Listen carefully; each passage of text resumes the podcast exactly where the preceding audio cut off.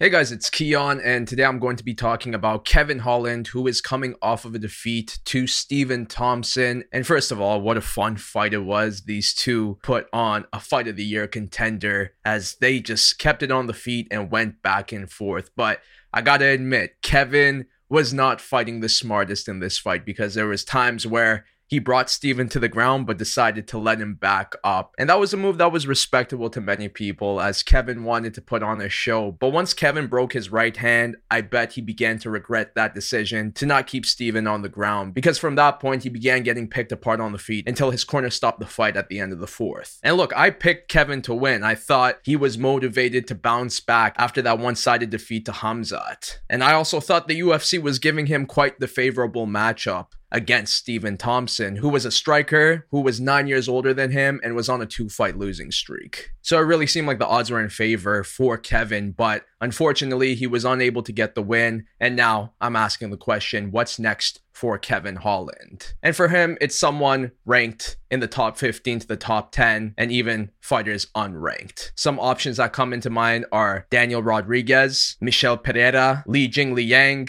Randy Brown, and maybe even Santiago Ponzinibbio, as recently it was announced that his fight with Robbie Lawler was canceled after Robbie pulled out. And it's a shame that Kevin broke his hand in his fight against Stephen because I know he would have taken the chance to step in on short notice to fight Santiago. But yeah, these are all fun matchups for Kevin Holland. And at this point, I don't exactly know where his career is going to go. He is still only 30 years old, so there is still a lot of room to grow. But right now, he's in a position where it seems like he's just going to be an entertaining fighter that a lot of people like to follow. And that's not a bad decision at all. Just because a fighter goes their entire career and not winning any major championships, it doesn't mean they can't have a successful run as an MMA fighter. And that's where Kevin Holland is at, especially after this fight against Stephen Thompson. Because, like I said, there were opportunities where he could have fought smart and kept the fight to the ground, but he wanted to play into the crowd's favor and kept the action up. And yes, he got picked apart near the end of that fight quite badly, but he had his moments before, and even when he was clearly losing, he showed a lot of toughness. And